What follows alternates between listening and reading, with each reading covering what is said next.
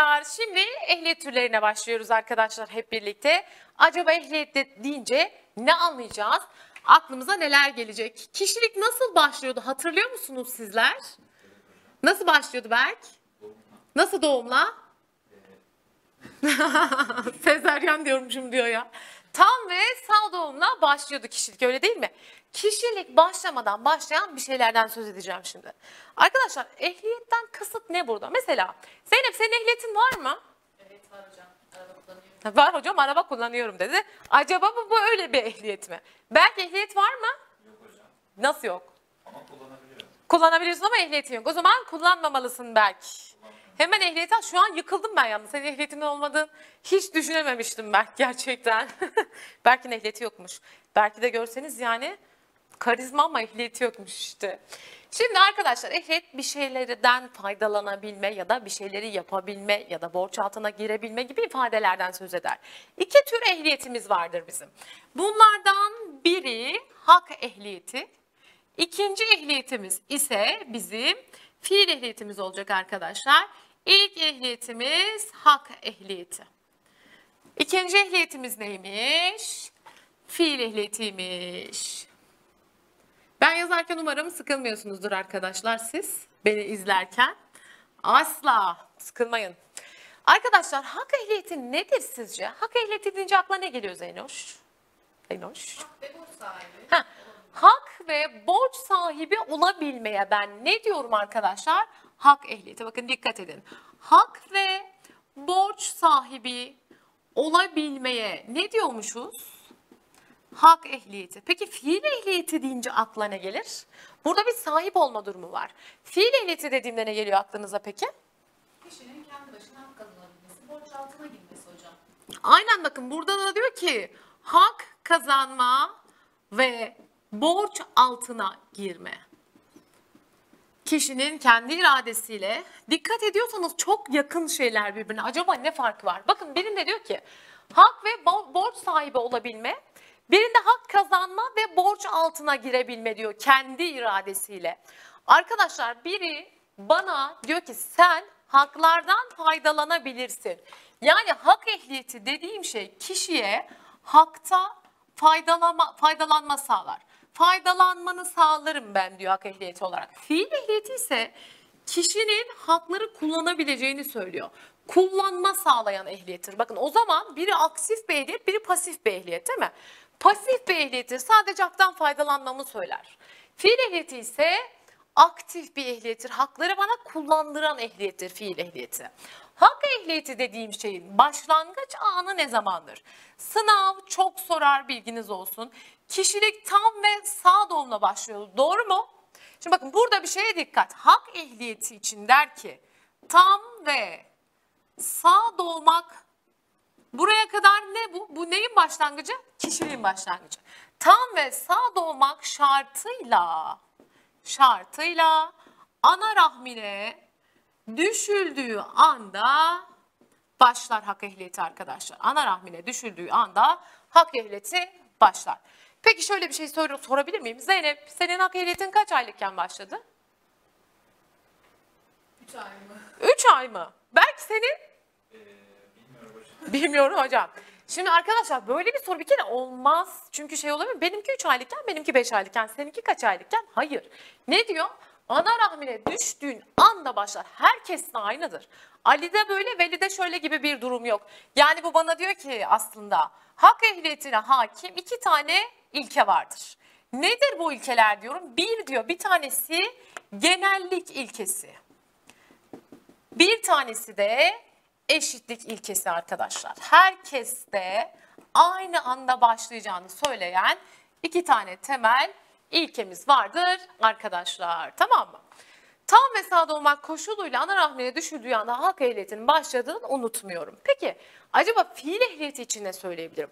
Kişinin kendi iradesiyle hak kazanması ve borç altına girmesini ifade eden ehliyet acaba ne zaman başlıyor? Sizce benim şurada fiil ehliyetim var mıdır? Hayır bence yoktur. Peki doğduğumda fiil ehliyetim tam mıdır? Bence yine tam değildir. Fiil ehliyeti herkeste aynı değildir arkadaşlar. Şimdi bakalım sizin ehliyetler ne çıkacak? Fiil ehliyetine sahip olmanın 3 tane temel şartı vardır. Nedir bu şartlar? Hemen bakalım. Bir diyor. Bir kere öncelikle arkadaşlar kişinin ayırt etme gücüne sahip olması gerekir. Ayırt etme gücüne sahip olmak. Fiil ehliyetinin en önemli şartıdır. Bu unsur yoksa zaten kişiye biz tam ehliyetsiz diyeceğiz. Bir diğer erginlik fiil ehliyeti şartımız kişinin ergin olması gerekir. Ergin olmak, Diğer fiil ehliyeti şartımız fiil ehliyetinin olumsuz şartı olarak geçer arkadaşlar. Kısıtlı olmaması gerekir kişinin. Kısıtlı olmamak diye bakın. Üç tane fiil ehliyeti şartı vardır. Klasik soru. Hangisi fiil ehliyetinin koşullarından biridir ya da değildir? Ya da üç, öncül verir yukarı dört tane yazar. Hak ehliyetinin unsurları nelerdir der. Bir tanesi unsur olmaz arkadaşlar. Hemen başlayalım. Ayırt etme gücü nedir? Sizin ayırt etme gücünüz var mı? Hocam. Var. Neyi ayırt edebiliyorsunuz? İyi kötüden ayırt edebilme yeteneğine ayırt etme gücü denir. Arkadaşlar bakın bazen sorularda tanım çıkıyor hatta sınavda da çıkıyor. Diyor ki iyi kötüden ayırt edebilme yeteneği nedir? Düz mantık zaten cevap içinde yazıyor. Ayırt etme gücü. Ama böyle sorularda diyorsunuz ki yok canım ya bunu sormuyorlardır deyip gidip başka bir şık işaretliyorsunuz. Yapmayın bunu tamam mı? İyi kötüden ayırt etme yeteneğine ben ayırt etme gücü derim. Ama bazı durumlar var ki ayırt etme gücü yoktur arkadaşlar. Ayırt etme gücünün olmadığına ilişkin karineler vardır. Nedir bunlar acaba? Hangi durumlarda ayırt edemem? Şu çok belli zaten öyle değil mi? Akıl hastalığında ayırt etme gücü var mıdır arkadaşlar? Hayır. Akıl zayıflığında ayırt etme gücü var mı? Alzheimer gibi düşünün mesela. Akıl hastalığı, akıl zayıflığı. Bir zamanlar hiçbirimiz ayırt edemiyorduk. Ne zaman? Bir zaman. Bir zaman. Küçükken, ben küçükken arkadaşlar, küçük Esra'ken, küçükken ayırt edemeyiz. Çünkü yaş küçüklüğü ayırt etme gücünü ortadan kaldırır. Şimdi bakın şey düşünün, yolda yürüyorsunuz, 5 yaşında bir çocuk size çimdik attı. Kızdınız ona, annesi ne der? Aa ablası daha küçük o aklı ermiyor. Annem beni küçükken pazara götürüyormuş, ben küçükken çimdik atıyormuşum millete. Demek ki yaş küçüklüğü ayırt etme gücünü ortadan ne yapar? Kaldırır. Şu an benim oğlum üç buçuk yaşında ayırt etme gücü var mı? Yok. Kuzum benim canım ya. Peki başka? Sarhoşken kişi iyiyi kötüden ayırt edebilir mi acaba? Hiç sarhoş olan var mı? Berk nasıl oluyor? Ee, hocam Sarhoşken güzel oluyor. güzel oluyor vallahi. Herkes bir düşünsün. Acaba sarhoş olsam nasıl olur? Kafamız değil mi? Ayırt etme gücüm tam yerinde olmaz. Berk sarhoşken hiç şöyle bir şey yaşadın mı? Ayıldığında daha doğrusu. Ben bunu nasıl yaptım Allah kahretsin dediğim bir şey oldu mu? Hocam o kadehe bağlı. Kaç kadeh? Kadehe bağlı. O zaman kaç kadeh kırıldı diye. Buradan sizlere armağan ediyorum arkadaşlar. Müslüm Baba'yı da anmış olalım. Ne kadar arabesk bir öğretmen diyecekler. Orhan Baba, Müslüm Baba, İmparator falan diye gideceğiz artık burada. Arkadaşlar sarhoşken kişi iyi kötüden ayırt edemez. Mesela normalde ayıkken içmediğin zaman yapmayacağın bir şeyi sarhoşken yapabilirsin. İçer içer içer gider ya kapısına. Çık ulan in aşağı falan demez mi der. Ya da aşık olduğu bir kıza sarhoşken açılır. Sabah ne yapar? Dilimi eşek arısı sökseydi de söylemeseydim der değil mi? Pişman olur bakın. Ne yaptığını tam bilmiyordur arkadaşlar. Sabah, sar- sarhoşların bir sözü var Berk bilir misin? Sarhoştum, aydım, ben bu işten caydım. Sabah olunca unuturlar. Ne? Ne var? Sarhoşun mektubu okunmaz. Sarhoşun mektubu okunmaz. Zaten sarhoşlara ilişkin çok güzel kadehe doğru böyle bir sözler geliştirilir. Sarhoş olunca başlamazlar mı bütün akrabaları aramaya? Değil mi? Hepinizi seviyorum falan diye. Ya da ne derler en çok sarhoşlar filmlerde görünüyor ya Levent Kırca sahnelerinde de çok var. Gel öpeceğim. Değil mi? Bunu yaparlar. O kedi buraya gelecek. O zaman ayırt etme gücünü kaldıran haller akıl hastalığı, akıl zayıflığı, yaş küçüklüğü ve sarhoşluktur arkadaşlar. Peki şimdi burada bir duruyorum. Sarhoşla ay yaş aynı şey midir? Değil. Değildir. Arkadaşlar ben hiç içmedim. Diyelim ki bir gün içtim. Ve sarhoş oldum. Sabah ne yapıyorum? Ayılıyorum bakın. Geçici bir durum gördüğünüz gibi. Ay yaşı ayaklı Efes düşünün. Gözlerine böyle pırt diye Efes yazısı belirir. Hiç ayık gezmez tamam mı? Onu biz kısıtlama hallerinde alacağız biraz sonra. O daha farklı bir şeydir. Alkol ve uyuşturucu madde bağımlılığı diye geçer. Aynı şey değildir. Soru nasıl gelir? Hangisi ayırt etme gücünü ortadan kaldıran hallerden biri değildir der. Akıl hastalığı, akıl zayıflığı, yaş küçüklüğü, sarhoşluk şıklara getirir. Savurganlık atar. Savurganlık ayırt etme gücünü ortadan kaldırır mı? Şimdi kızların çoğunluğu savurgandır. Bunu alayım, bunu alayım, bunu da alayım, bunu da alayım yaparız değil mi? Alırız, ertesi gün ne deriz? Giyecek hiçbir şeyim yok. Ben gelirken vallahi ne giyeceğimi şaşırdım. Geç geldim o yüzden bulamadım. En son çuval gibi bir elbise buldum ama zayıfım normalde bakın görüyor musunuz? Giydim. Kızlar savurgandır ama ayırt etme gücümüz yok mu bizim arkadaşlar? Var tabii ki iyi kötüden ayırt edebiliyorum. Savurganlık dikkat. Ayırt etme gücünü ortadan kaldırmaz. Savurganlığı biraz sonra kısıtlılıkta alacağım arkadaşlar. Tamam. Peki geliyorum diğer bir koşula. Ergin olmak nedir? Önce söyleyeyim. Ergenle ergin aynı şey mi? Ergen ve ergin. Hepimiz ergendik bir zamanlar değil mi? Saçma sapan şeyler yaptığımız dönemler, ergen o dediğimiz zamanlar. Ergenle ergin aynı şey değil. Ergin kanunun söylediği yaşa gelmek ya da o yaşa gelmiş kabul edilmek demektir erginlik arkadaşlar. Tamam. Kanunun söylediği yaşa gelmek ya da o yaşa gelmiş olmak kabul edilmektir. Hepimizin merakla beklediği bir yaş vardı. Hep ne derdik? Ah bir 18 olsam, olsam, 18 olsam. Ne oldu 18 olunca?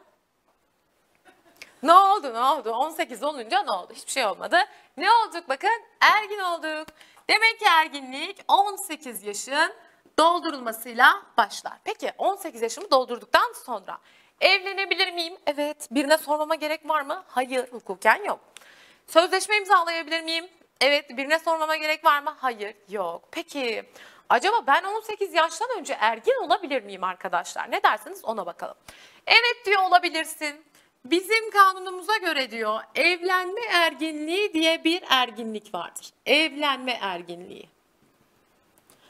Bir de kazayı rüştle kişi yargısal olarak ergin kılınabilir arkadaşlar. Yargısal erginlik kararı vardır. Yargısal erginlik. Hemen bakalım bu ne demek? Şimdi normalde 18 doldurunca evlenebiliyorum öyle değil mi? Evet. Ama şunu düşünün. Çok aşığım. 17 yaşımı doldurdum ama henüz 18 değilim. Ayrı duramıyorum. Bazen olur ya. Seviyoruz birbirimizi. Ayrı duramıyoruz. Onsuz nefes alamıyorum. Dersiniz ya hani. Zeynep hiç öyle bir şey oldu mu? Oldu ama 17 yaşındayken mi? evet. Ne yaptınız 17 yaşında? Evlenebilir mi 17 yaşında? Hayır. Kendi başına evlenemez. Burada arkadaşlar diyor ki ya diyor ben aşığım diyor aşkın gözü kördür diyor. Evlenmek istiyorum diyor. Kanun diyor ki kaç yaşındasın? Bir yaş var arkadaşlar. Bunlardan bir tanesi olağan evlenme ergenliği yaşı diye geçerken bir diğeri ise olağanüstü evlenme ergenliği yaşı olarak geçer. Zeynep çok seviyordu belki ve evlenmek istiyordu. Kanun dedi ki kaç yaşındasın? O henüz 18 olmadım dedi. O zaman evlenemezsin. Peki nasıl evlenebilirim? Velin müsaade ederse ve 17 yaşını doldurmuşsan evlenebilirsin. Sınav çok sever bu soruyu dikkat edin. Kadın ve erkek aynı. 17 yaşın doldurulmasıyla velilerinin onay vermesiyle izniyle evlenebilirler arkadaşlar. Evlenerek erginlik almış sayılırlar. Peki bu sefer dedim ki yine çok seviyorum evlenmem lazım dedim. Evleneceğim dedim. Evlen de gör dediler. 16 yaşındayım ama dedim. Öyle seviyorum ölüyorum diye evlenemezsin 16 yaşında. Arkadaşlar 16 yaşın doldurulmasıyla evlilik söz konusudur. Ancak bakın olağanüstü evlenme erginliği demiyor mu burada? Olağanüstü bir durum gerçekleştiğinde yapılabilir. Olağanüstü bir durumdan kasıt ne peki? Ne olabilir? Evlilik dışı gebelik olağanüstü bir durumdayımdır arkadaşlar. Evet olağanüstü bir durumdur evlilik dışı gebelik. İşte bu durumda kadın ve erkek fark etmez. 16 yaşın doldurulmasıyla birlikte veli onayı yeterli değildir burada. Mahkeme kararıyla kişi evlenebilir. Tamam. Kadın ve erkekte olağan evlenme erginliği yaşı derse 17. Kadın ve erkekte olağanüstü evlenme erginliği yaşı derse 16. 15 yaşındayım dedim evleneceğim. Otur sen daha çocuksun dedi. 16'nın altında arkadaşlar çatlasan evlenemezsin diyor kanun. Zaten artık çocuk evliliği. Çocuk evliliği kadar yanlış bir şey yok. Çocuk evliliğinde ne diyoruz? Hayır. Hayır diyoruz. Arkadaşlar da hayır diyorlar. Ama 15 yaşta ergin olmak var. Evlenmek için değil arkadaşlar. Diyor ki kadın ve erkek de aynıdır. 15 yaşın doldurulmasıyla ortada 15 yaşındaki küçüğün menfaatine bir durum varsa arkadaşlar. Tamam 15 yaşı dolduruyor. Küçüğün menfaatine bir durum varsa ve burada eğer kişi velayet altındaysa velisinin onayı, vesayet altındaysa vesayet makamının onayı ile hakim inceliyor arkadaşlar. Yetkili mahkemenin kararı ile kişi ergin kılınabilir. Tamam. Bu koşulları taşıyan kişi ergin kılınabilir bak. Şey gibi düşünün arkadaşlar. Şimdi ben meslek lisesi çıkışlıyım ve memur olacağım. Çalışacağım. Diyor ki ergin olmam lazım. Şimdi 15 yaşta olamam.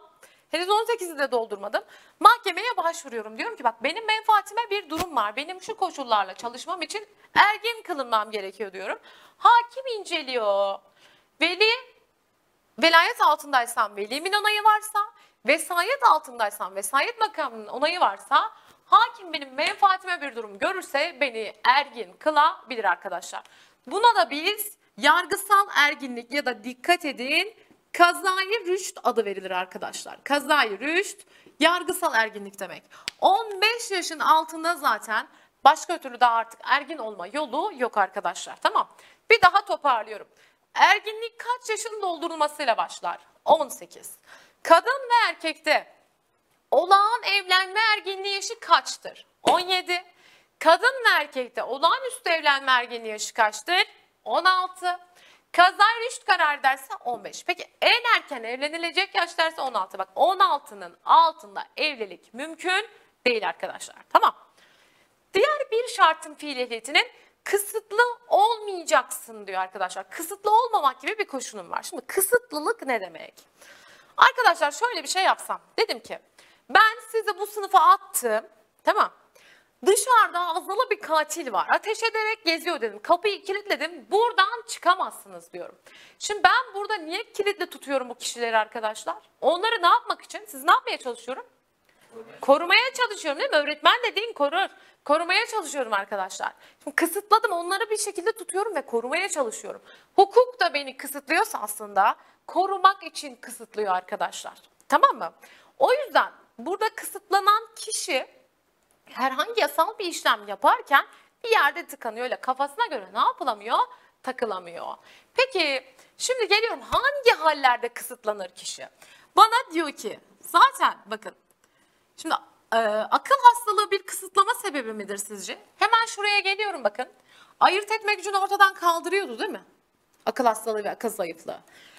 Bu iki durum ortaktır. Kısıtlılıkla da aynıdır arkadaşlar. İkisinde de yer alır. Akıl hastalığı ve akıl zayıflığı kısıtlama sebebi olarak karşımıza çıkar. Akıl hastalığı, akıl zayıflığı bir kısıtlama sebebidir. Peki niye kısıtlama sebebidir? Arkadaşlar ayırt etme gücü bulunmayan bir kimse kendi mallarını kontrolünü doğru düzgün yapabilir mi sizce? Hayır hukuk diyor ki bunu korumak lazım diyor. Ya da bazen kötü niyetliler de bunu yapabiliyorlar arkadaşlar. Mesela hatırlar mısınız bizim küçüklüğümüzde bir film vardı Gulyabani diye. Görünce böyle ben Gulyabani çıkardı nasıl çıkardı bak böyle çıkardı böyle gelirdi. Sesi duyabiliyor musunuz? Bu sesi duyunca ne hissediyorsunuz? Ben mi korktum? Bunu izlediğim zaman yorganın altından ayaklarımı asla çıkaramazdım. Tuvalete de tek başına gidemezdim. Şimdi izleyeyim yine aynı etkiyi bende yaşatacağını düşünüyorum sevgili Gulyabani'nin. Şimdi arkadaşlar burada sizce Adile Naşit'i niye Gulyabani ile korkutmaya çalışıyorlardı? Amacı neydi? Filmi iyi izlediyseniz hatırlarsınız bunu. Korksun, akıl hastası olsun ki mal varlığının kontrolünü biz ele geçirelim amacıyla yapıyorlardı bunu. Tamam mı? Demek ki akıl hastalığı ve zayıflığı ayırt etme gücünü ortadan kaldıran hallerden biri aynı zamanda da kısıtlılık sebeplerinden biridir. Peki savurganlık acaba bir kısıtlama sebebi midir? Şimdi şöyle düşünün tamam mı?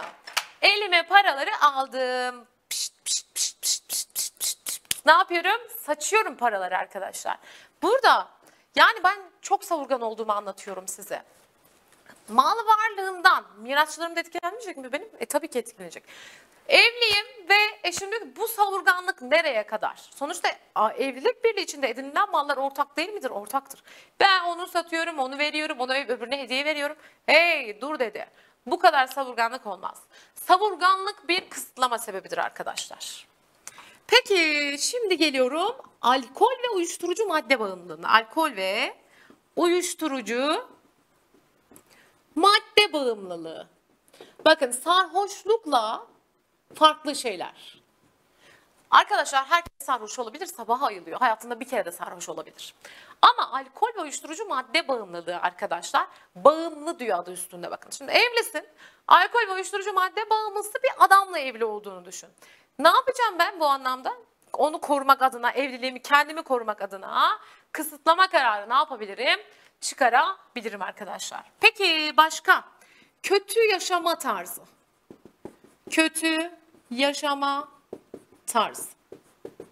Ya da kötü yönetim. Arkadaşlar bardan pavyondan çıkmıyor. Zaten bağımlı, sürekli şiddet, kötü yaşama tarzı mı? Kötü yaşama tarzı. Kötü yönetimde değil şirketimiz var ve ortağız. Ben şirketi kötü yönetiyorum. Burada benimle ilgili bir kısıtlama kararı çıkabilir mi? Çıkabilir arkadaşlar. Bir de der ki bir sene ya da daha fazla özgürlüğü bağlayıcı ceza. Bir sene ya da daha fazla özgürlüğü bağlayıcı ceza. Yine kısıtlama hallerinden biridir. Şimdi burada bir şeye dikkat etmenizi istiyorum. Hepimizin dedesi, anneannesi, babaannesi vardır değil mi arkadaşlar? Şimdi onlar yaşlılar. Yaşlılık sizce bir kısıtlama sebebi midir? Yaşlılık. Eğer akıl Ha, dengesi akılla alakalı aslında bakın arkadaşlar. Benim dedem var. Çok şükür akıl sağlığı yerinde. 90 yaşına yaklaştı. Allah ömür versin. Ben dedemi kısıtlayabilir miyim? Hayır. Akılla alakalı bir durum arkadaşlar. Bir yerden sonra yaşlandıktan sonra e, akılla ilgili bir zayıflama durumu olursa evet. Ama yaşlılık öyle her yaşlıyı kısıtlayacağız diye bir şey yok. O zaman bütün yaşlıların kısıtlı olması gerekiyordu. Demek ki bakın dikkat edin. Yaşlılık İsteğe bağlı bir kısıtlama sebebidir arkadaşlar. Yaşlılık isteğe bağlı bir kısıtlama sebebidir. Direkt kısıtlama sebebi olarak alırsanız eğer yanlış alırsınız. Buna dikkat. Şimdi dikkat. Hangisi kısıtlama sebeplerinden biri değildir diye sorar. Şıklara getirir ne koyar biliyor musunuz? Şu ikisini koyar. Sarhoşluk ya da yaş küçüklüğü. Sarhoşluk bir kısıtlama sebebi değildi. Dikkat sarhoşluk. Ya da yaş küçüklüğü koyar. Arkadaşlar küçükler zaten velayet altında onları zaten koruyor velisi öyle değil mi? O yüzden dikkat ediyorsunuz arkadaşlar. Hemen şuraya belirtiyorum. Yaş küçüklüğü ve sarhoşluk kısıtlama kararı şey, kısıtlama nedeni değildir diyorum. Şu anda kısıtlama kararıyla yetkili mahkeme sulh hukuk mahkemesi şeklinde karşımıza çıkıyor arkadaşlar ama zaman içinde mahkemelerin görev alanlarında değişiklik yapılması durumunda asliyeye de kayabiliyor. Yetkili mahkeme kısıtlar olarak bilsek yeter. Demek ki 3 tane fiil ehliyeti şartı varmış. Ayırt etme gücü, ergin olmak ve kısıtlı olmamak. Ben bu şartların üçünü de taşıyorum. Ya siz? Şimdi ben tahtayı temizleyeyim, geleyim sizlere de bakalım tamam mı? Geldim.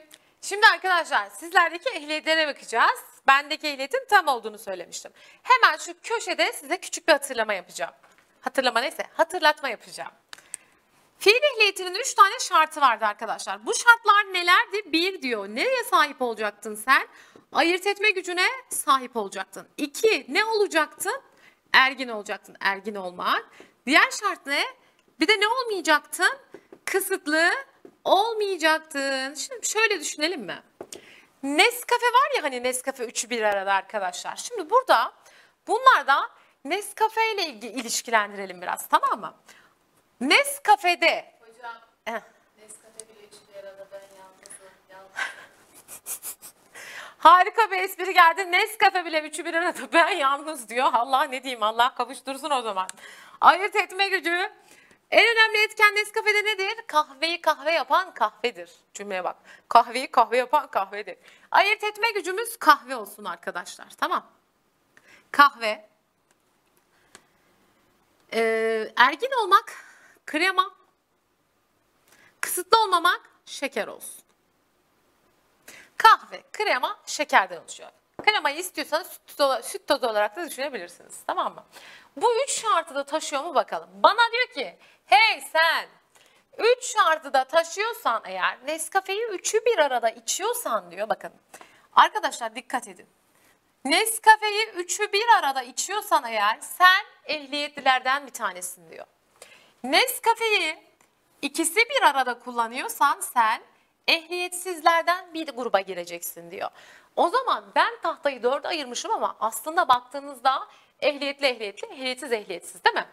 Kişi ya ehliyetli ya da ehliyetsizdir. İki grup var arkadaşlar. Onlar da kendi aralarında tam ve sınırlı diye ay- ayrılmışlar. Şimdi şunu size söylüyorum. Biliyorum yine yapacaksınız ama sınırsız ehliyetsiz diye bir şey yok arkadaşlar. Tamam mı? Sınırsız ehliyetsiz diye bir şey yok. Söylediğiniz an ağzınıza patlatıyorsunuz bir tane benim için. Şimdi buraya geliyorum. Tam ehliyetli bir kimse ne olacak? Üç şartı da taşıyor olması lazım arkadaşlar. Ayırt etme gücüne sahip olması gerekiyor kişinin. Kişinin ergin olması gerekiyor. Bir de ne olmaması gerekiyor dedik? Kısıtlı olmaması gerekiyor. Bu kişi tam ehliyetlidir diyor. O zaman diyorum ki şimdi Gü, aa Zeynep ne dedi? Nescafe bile üçü bir arada ben yalnız. Zeynep'i evlendirelim o zaman. Zeynep'i izdivaç programına çıkarıyoruz tamam mı? Zeynep'ciğim ne olsun damadın adı? Bay A. Geldi. Bay A 30 yaşında.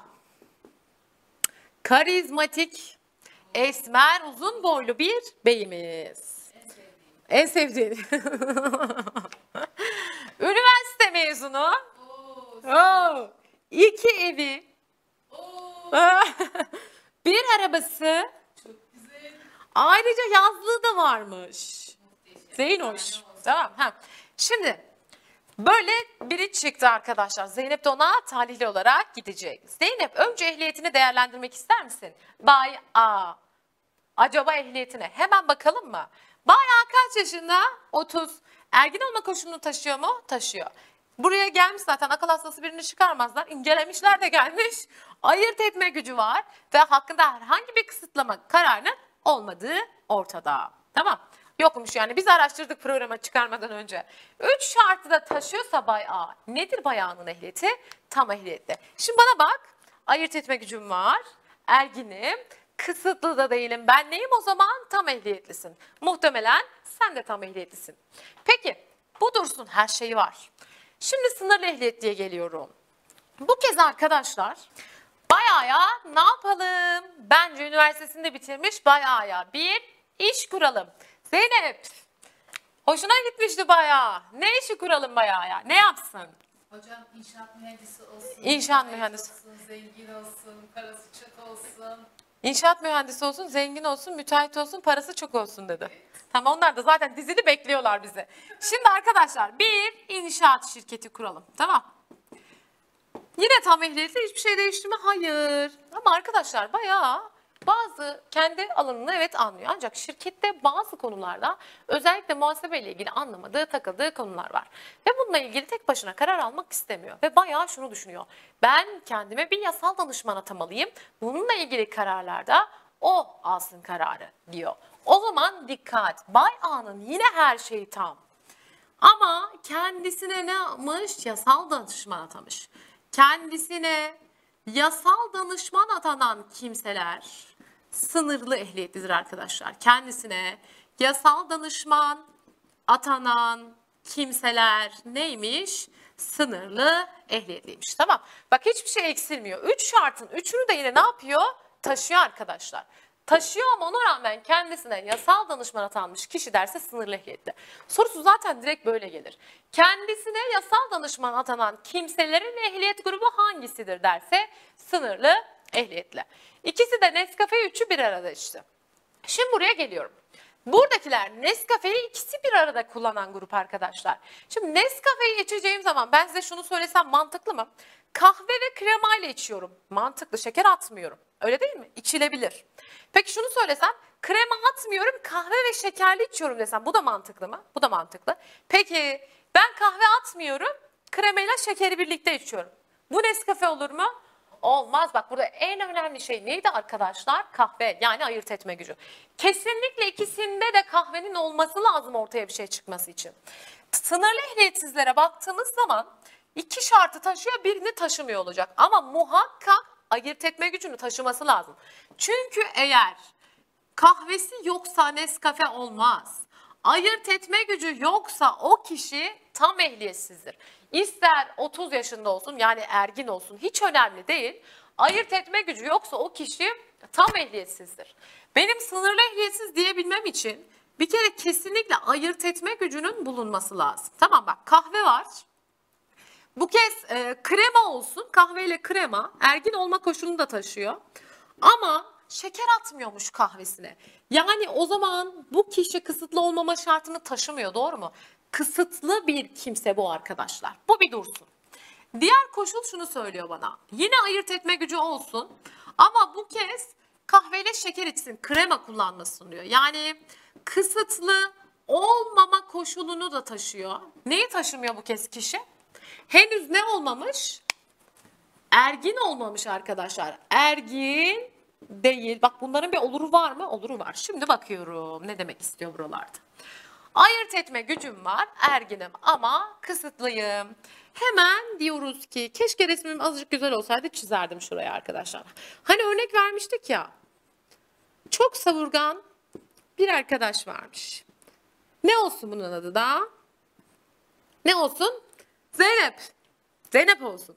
Zeynep çok savurgan arkadaşlar ve savurganlık gerekçesiyle eşi tarafından kısıtlanma kararı çıkartılıyor. Zeynep'e baktığımda Zeynep 30 yaşında diyelim ki. Ergin mi? Ergin. Zeynep'in ayırt etme gücü var mı? Ayırt etme gücü var. Ama Zeynep ne yapmış arkadaşlar savurganlık sebebiyle? Kısıtlanmış. Gördünüz mü? O zaman ayırt etme gücü olan e, ayırt etme gücü olan kısıtlı kişilerin ehliyeti nedir? Sınırlı ehliyetsizdir. Peki şuna geldim. Ayırt etme gücü var, kısıtlı değil ama henüz ergin olmamış. Aa bak diyor ki, Can diyor 16 yaşında. Şimdi Can'ın ehliyetine bir bak bakalım diyor. Can'ın ayırt etme gücü var. Can kısıtlı da değil. Ama Can henüz küçük ne olmamış?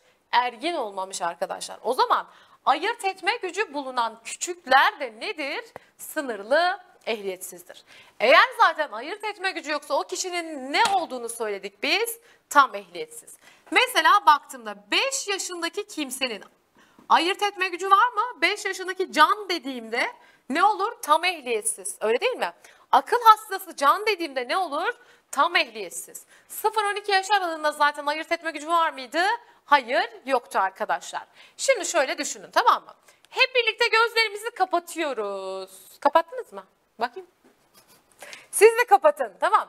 Gözlerimizi kapattık ve dünyaya doğmuş bir bebek düşünüyorsunuz. Elinizde böyle yumuş yumuş arkadaşlar.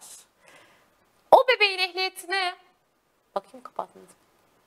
Bu bebeğin Ehliyetsiz hocam. Değil mi? Tam ehliyetsiz. Henüz ayırt etme gücü yok. Bebek 7 yaşında artık çocuk oldu. Ehliyeti yine ne? Tam ehliyetsiz. Çünkü neyi yok? Ayırt etme gücü yok. Peki. Şimdi uyuyor musun? Ee, ee. Çocuk 16 yaşına geldi. Bir durdum şimdi. 16 yaşına mı geldi dedim. Ya da 17 yaşına geldi. 17 yaşına geldiğinde ne olacak bakacağım. Ayırt etme gücü var. Evet. Kısıtlı değil. Ama henüz ne olmamış? Ergin olmamış. O zaman ne? Sınırlı ehliyetsiz. Bu çocuk büyüdü 18 yaşını doldurdu artık ergin kısıtlı değil ve ayırt etme gücü var. O zaman ne oldu? Tam ehliyetli oldu arkadaşlar. Peki şirketi oldu ve kendisine yasal danışman atadı. Şimdi ne oldu? Sınırlı ehliyetsiz oldu. Peki kısıtlansaydı ne olacaktı? Ne dersiniz? Sınırlı ehliyetsiz olacaktı. Peki ayırt etme gücünü yitirseydi, akıl hastası olsaydı tam ehliyetsiz olacaktı. O zaman şöyle söylesem.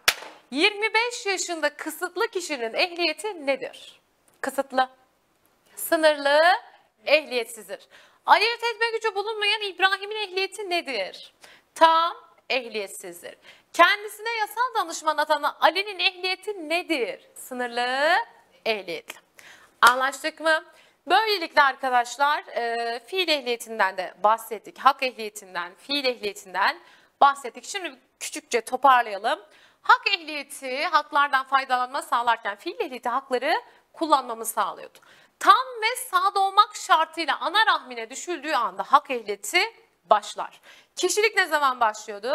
Tam ve sağda olma. Gayet iyi. Fiil ehliyetinin üç şartı vardı. Ayırt etme gücüne sahip olmak, ergin olmak ve kısıtlı olmamak. Erginlik kaç yaşında doldurulmasıyla başlıyordu? 18. Olağan evlenme 17. Olağanüstü evlenme 16. Kazayı rüşt 15. 16'nın altında evlilik, mevlilik yok. Acele etmeyin. Peki 3 şartı da taşıyorsa tam ehliyetli ya da sınırlı ehliyetlilerden biri oluyordu. Kendine yasal danışman atanan sınırlı ehliyetli. Kısıtlı kimse ayırt etme gücü varsa sınırlı ehliyetsizdi. Ayırt etme gücü olan küçükler henüz ergin olmadıkları için sınırlı ehliyetsizdi. Ayırt etme gücü yoksa zaten neydi? Tam ehliyetsizdi arkadaşlar. Bu videomuzun da sonuna geldik. Şimdi yine hala kişiler hukuku başlığının içindeyiz. Oradan devam edeceğiz. Görüşmek üzere diğer videoda.